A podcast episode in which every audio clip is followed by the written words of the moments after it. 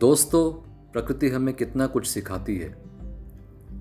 संसार में दो प्रकार के पेड़ पौधे होते हैं। पहले वो जो अपना फल स्वयं दे देते हैं, जैसे कि आम, अमरूद और केला इत्यादि। और दूसरे वो जो अपना फल हमेशा छिपा कर रखते हैं, जैसे कि आलू, अदरक और प्याज वगैरह। जो फल अपने आप दे देते हैं, उन वृक्षों को सभी खाद पानी देकर सुरक्षित रखते हैं। और ऐसे वृक्ष फिर से फल देने को तैयार हो जाते हैं। किंतु जो अपना फल छिपा कर रखते हैं, किसी से बांटते नहीं हैं, वे जड़ सहित खोद लिए जाते हैं और उनका वजूद ही खत्म हो जाता है।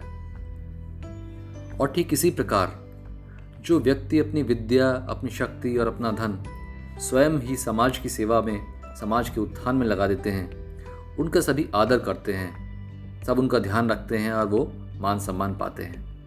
वहीं दूसरी ओर जो लोग अपनी विद्या, अपनी शक्ति और अपना धन स्वार्थवश छिपा कर रखते हैं, किसी की सहायता से मुख मोड़ रखते हैं। वो जड़ सहित खोद दिए जाते हैं, अर्थात समय रहते ही भुला दिए जाते हैं।